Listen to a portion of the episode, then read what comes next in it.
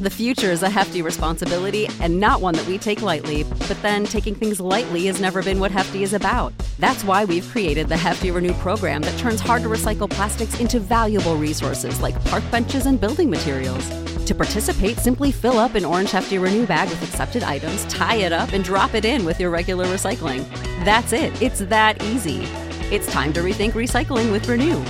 Particular valued resources may vary by geography. More info available at heftyrenew.com. Hi, I'm Megan Rinks. And I'm Melissa Demonts. And like every other person with access to a microphone, we started a podcast. On Mondays, we release Don't Blame Me, which is an advice podcast where listeners call in and we share our thoughts on situations such as what to do if you're going to your boyfriend's family function and you haven't told him that you previously slept with both his twin brothers. Then on Thursdays, we release our podcast, But Am I Wrong? where we ethically gossip about pop culture, politics, our lives, and your lives. Listeners write in and we tell them if they're wrong or right in a situation. Are you the hero or the villain? On Tuesdays and Fridays, we throw in a little something extra as well. A little something, something. We strive to create a community grounded in activism, mental health, and inclusivity. Think of us as like your blunt, honest friends who give you advice that you need to hear, not what you want to hear. But we're also always rooting for your success. What we lack in credentials, we make up for in opinions. We do that in every episode too. we're professional, unprofessional. So if you're looking for a new slate of podcasts to add to your routine, we're here for you. Acast, Acast, Acast recommends.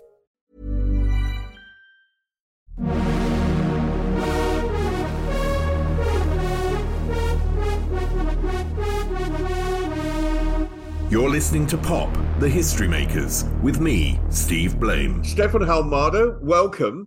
Um, I mean, this is a this is a pleasure because obviously I'm part of your book, No Limit, yeah. Stockholm Clubland, ninety two um, to ninety five, which is a really fascinating uh, insight into Stockholm at that time. Um, but I want to start with you and when you were growing up. Can you tell me a little bit about your creative influences that were upon you when you were growing up?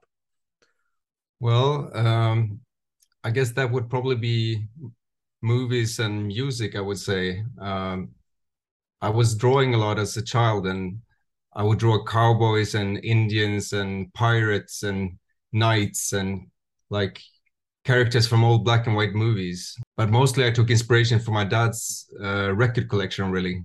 There would be uh, black jazz artists or some long haired rock guys. Uh, I remember I drew the Beatles and um, people that looked way cooler than anyone I'd seen in real life. I still have those drawings that my fa- father saved for me. I wish I could show you. They they're qu- actually quite good. How was creativity or a career in creativity viewed in your family?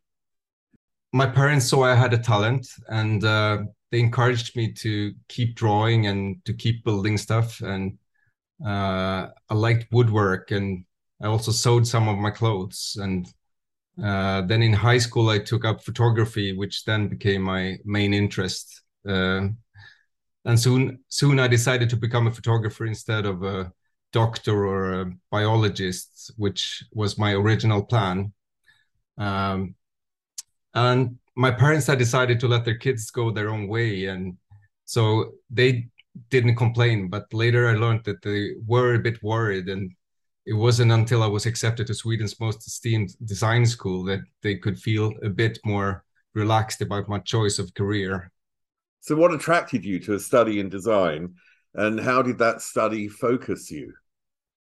I started advertising and graphic design at Beckman School of Design, and the main focus was on de- developing the creativity rather than just prepare you for a job as an art director or something. And uh, a really great school, actually. Um, I wanted to keep doing photography and combine it with graphic design. And um, so after graduation during the 90s, I, I would do both uh, separately or together um, I would make a lot of album covers and book covers, club flyers. Um, but I also did a lot of photo work for youth magazines and such. Your publication, No Limit, chose to look at the Stockholm clubland years between 92 and 95. Can you tell me a little bit about the concept of No Limit? I was sitting on a huge pile of quite unique photos from the early 90s and photos documenting a very vibrant and colorful era of Stockholm club life. And in those years, nobody brought cameras to the clubs, and um, it was way before smartphones, of course. And in fact, I never saw any other documentation of this era. So I decided why not put it all together in a book and also track down some of the people on the pictures and um, I actually managed to find 108 of those former club kids, uh, which was great fun, of course. And they were all interviewed and photographed again 25 years later. And uh, a good friend of mine and a former club kid called Mickey Boman, I think you know him, he helped with the interviews. And I then finished the text work and had it all translated to English. I mean, you mentioned some reasons why you chose those years, 92 to 95. Are there any other particular reasons why those years were significant? Yeah, uh, I mean, those years are simply the years I have documented. So they, the material, the material really chose what years, but uh, they are also the peak years of the crazy, extravagant club fashion that has not been seen in Stockholm ever since. And also in those years, a great change took place in Stockholm. The image of Stockholm abroad shifted from polar bears and hot blondes and uh, to a creative mecca. uh, very much thanks to all these creative people gathering at the Stockholm club scene. A lot of great Swedish artists and producers, directors, and designers started to make their way outside of Sweden at this time. And uh, MTV started to take interest. MTV really had an immense impact on young people back then. Yourself and the MTV crew started to go to Stockholm on, on a monthly basis to interview new bands and even become regulars at some of the clubs. And uh, I know you used to come over and party quite a lot with La Camilla, right? yeah, yeah, I used to party a lot. Yeah, I mean, I think you know Stockholm obviously has this uh, creative atmosphere, but I still think there's a there's a few polar bears and hot blondes of both. yeah. so Stockholm was changing, and we became less isolated in the north, and this development has, of course, just kept on going with the IT boom and the never-ending row of hit music coming from Sweden. Now, in um, 1992, you were one of the Stockholm club kids, but in your perspective, what had been available up until that point? You know, what had been available in the years previous? In Stockholm, the club scene of the 80s was mainly rock music and black jeans, really, and different kinds of rock clubs. Then, towards the end of the decade, this new scene started to grow with electronic dance music and colorful and creative styling and so on, which then sort of exploded in the early 90s. What other club scenes do you think had influenced the Stockholm club scene at that point? Some brought influences from New York or Paris, but London was the big, big inspiration all club kids wanted to go to London as often as they could for the clubs and to buy club where they couldn't find in Stockholm. A DJ friend told me he would call his favorite record store in London and have them play the new releases over the phone for him to choose from. Landline, of course, this was way before phones, uh, cell phones, or internet.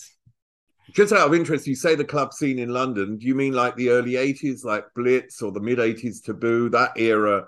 Yeah, exactly. Era clubs. Okay. In terms of the political state of the world, did that also play into this scene? The Cold War of the 80s made us believe that there were there was no future, and uh, Sweden had the worst financial crisis since the 30s with massive unemployment. So the fall of the Berlin Wall, along with the financial crisis, it swept away everything, and there was this feeling of starting over. You know, um, time to press the restart button, like everything was possible. How much did the type of music and the styling that went into it play into the creativity of the clubs and the people that went to those clubs? And what bands would you say became important in that process?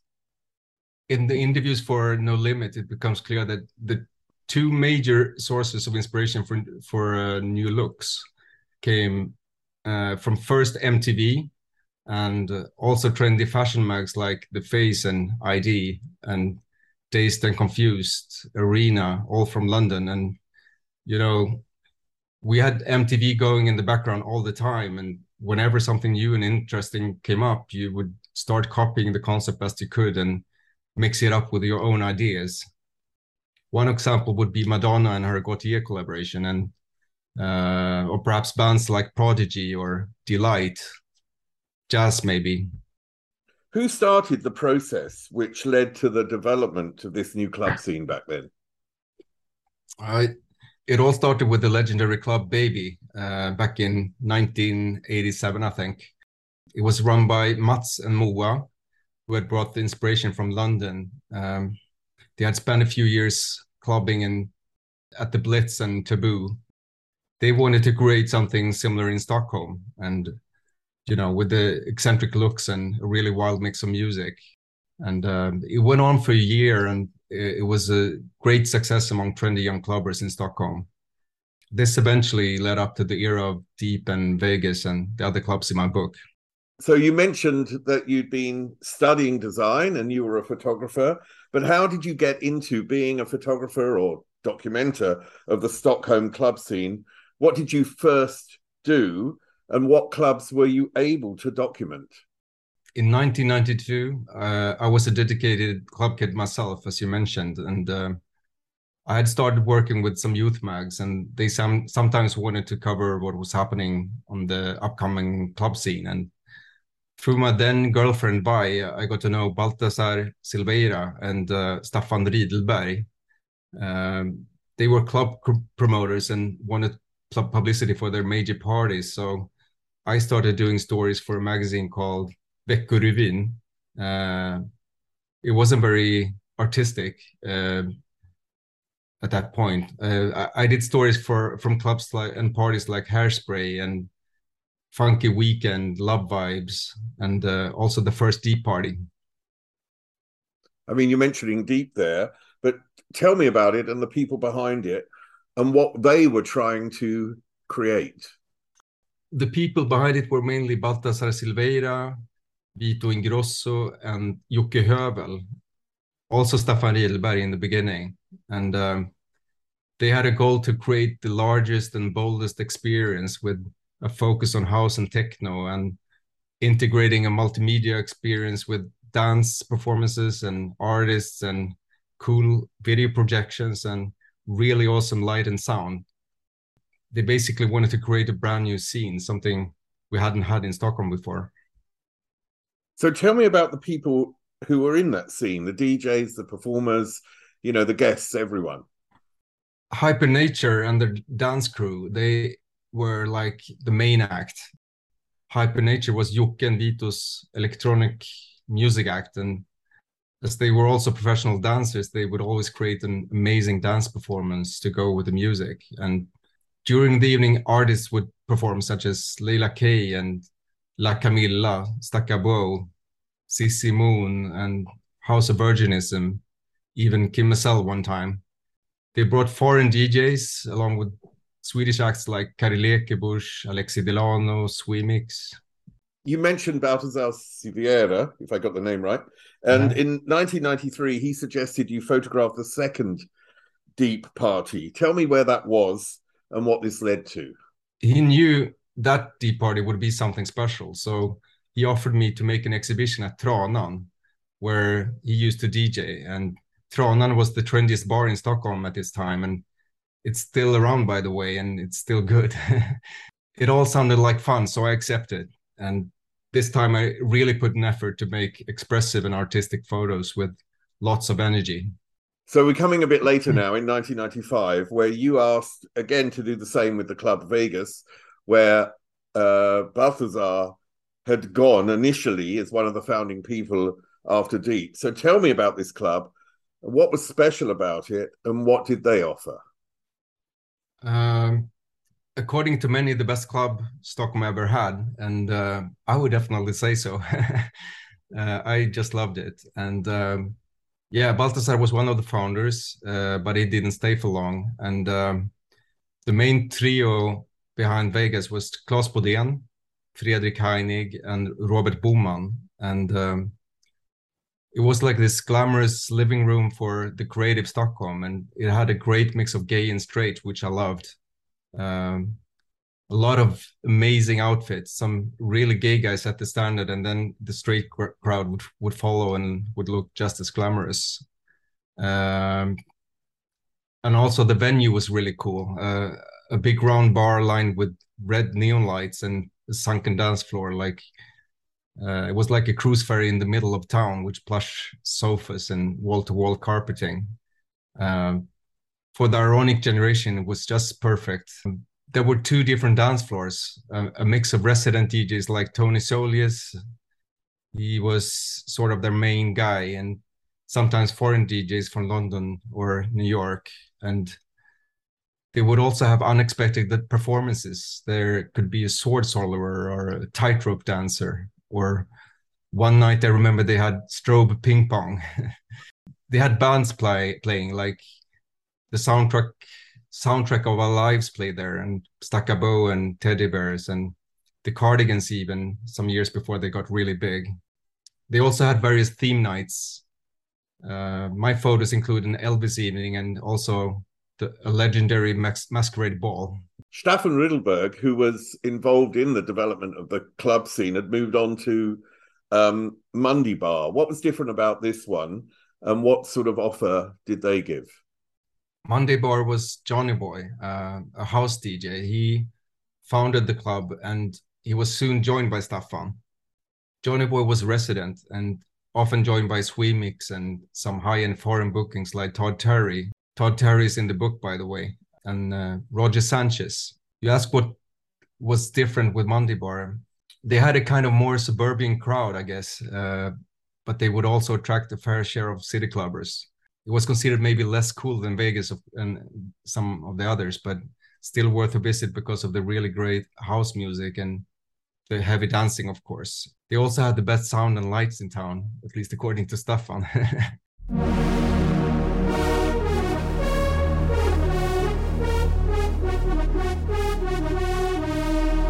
You're listening to Pop, the History Makers, with me, Steve Blame.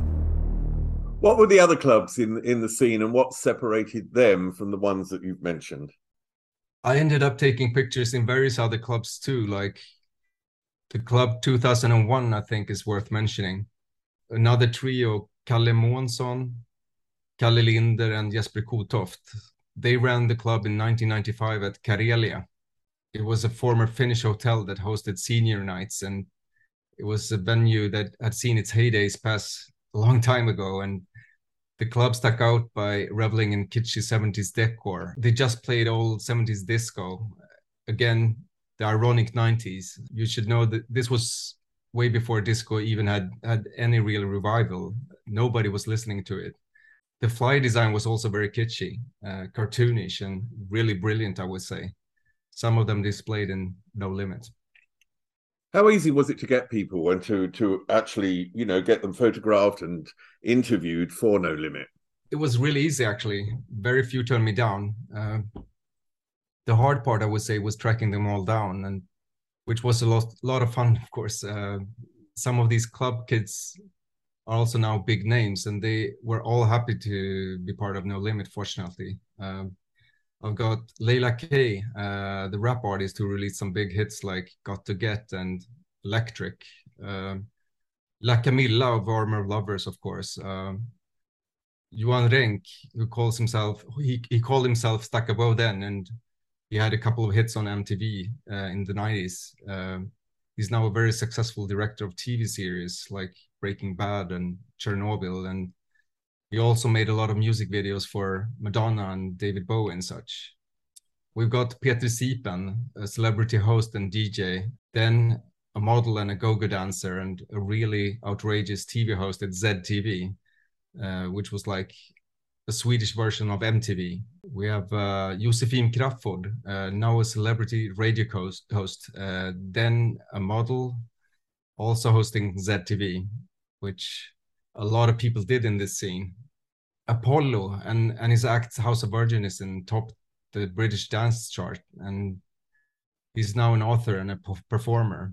Lars Wallin, Sweden's most renowned couture designer, and uh, Jonas Hallberg, celebrity stylist in Hollywood, and he also hosted Swedish Top Model. Vito Ingrosso, father of Sebastian Ingrosso, who's a member of Swedish House Mafia. J.J. Johansson, an artist and musician with worldwide fame. It goes on. Per Hagman, a, prominent author. Lina Perned, ac- actress. Uh, there is also Seba, Sweden's number one drum and bass DJ. He's also in the book uh, on a photo uh, with the drum, the British drum and bass artist Goldie, and also Bingo Rimér, of course, who used to be a glamour girl photographer. I mean, it's very much like the Blitz Club in the '80s, and I interviewed Rusty Egan recently, and he was, you know, he did he DJ'd at the Blitz Club in the, in '79, '80, and um, on the door uh, was Steve Strange, and the coat check person was Boy George, and in the wow. club were all these, you know, future fashion designers, video directors, you know, just just so many creative people, and it has that feel about it. Can you give me some examples about how people's look was back at that time?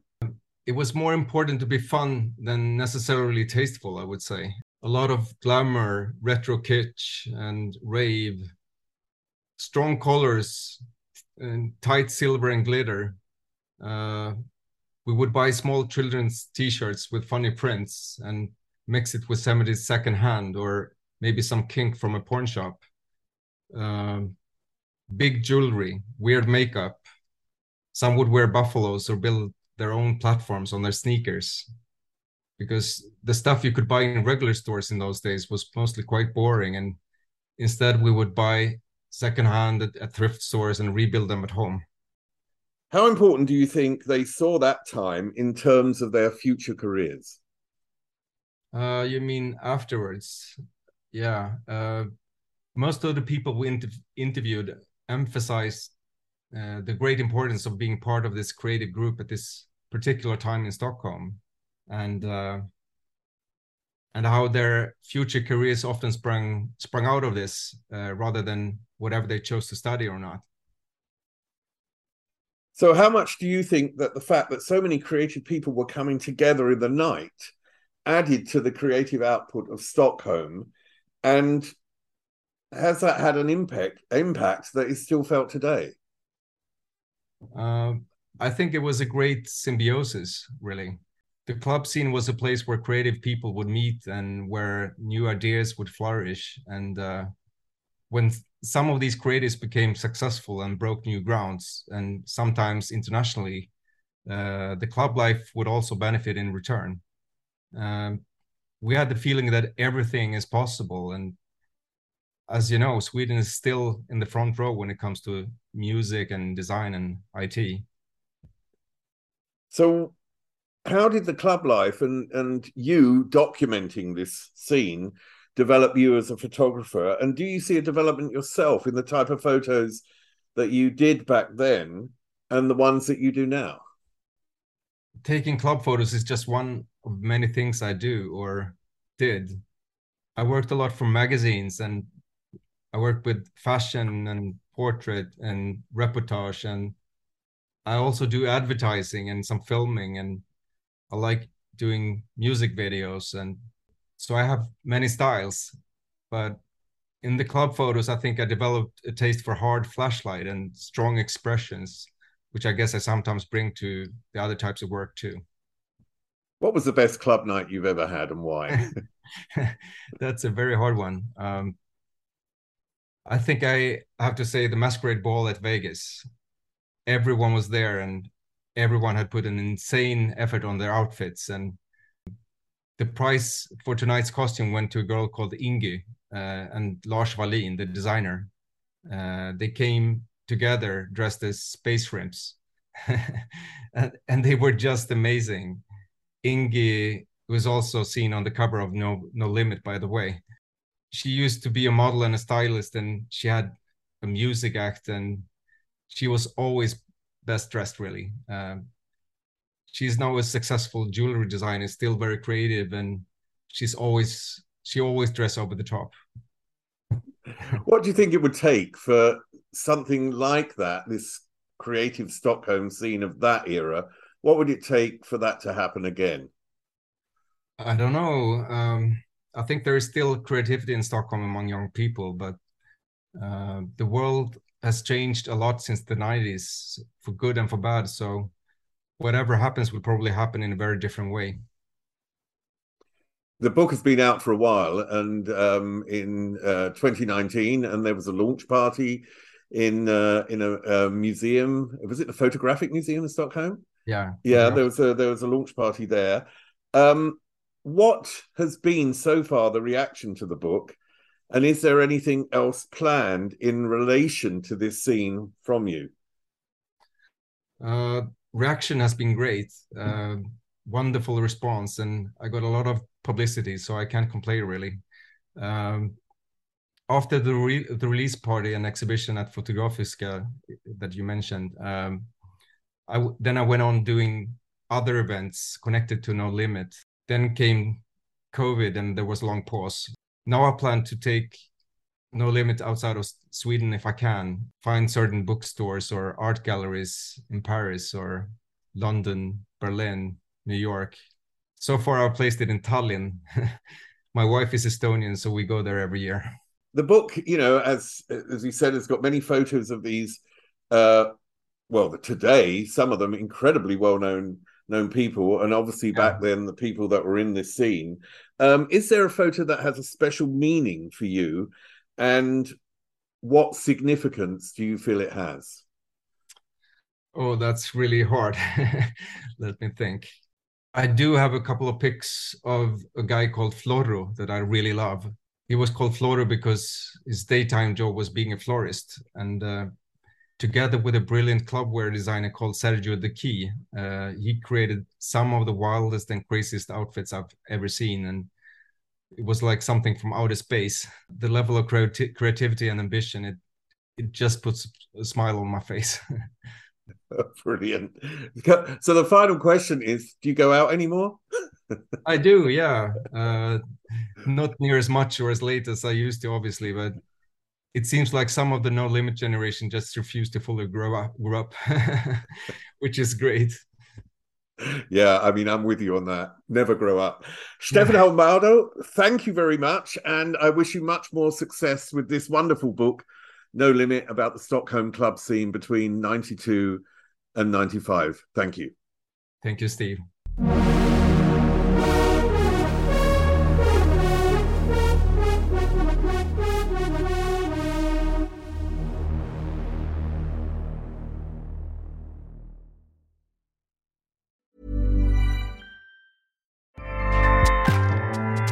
ACAST powers the world's best podcasts. Here's a show that we recommend.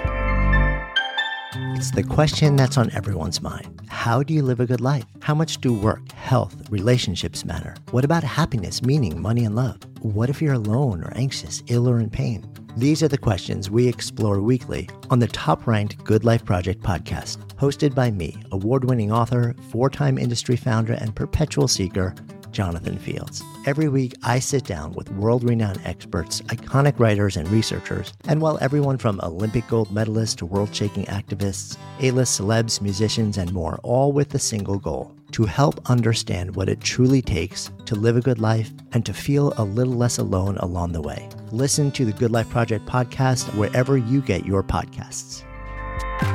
ACAST helps creators launch, grow, and monetize their podcasts everywhere acast.com.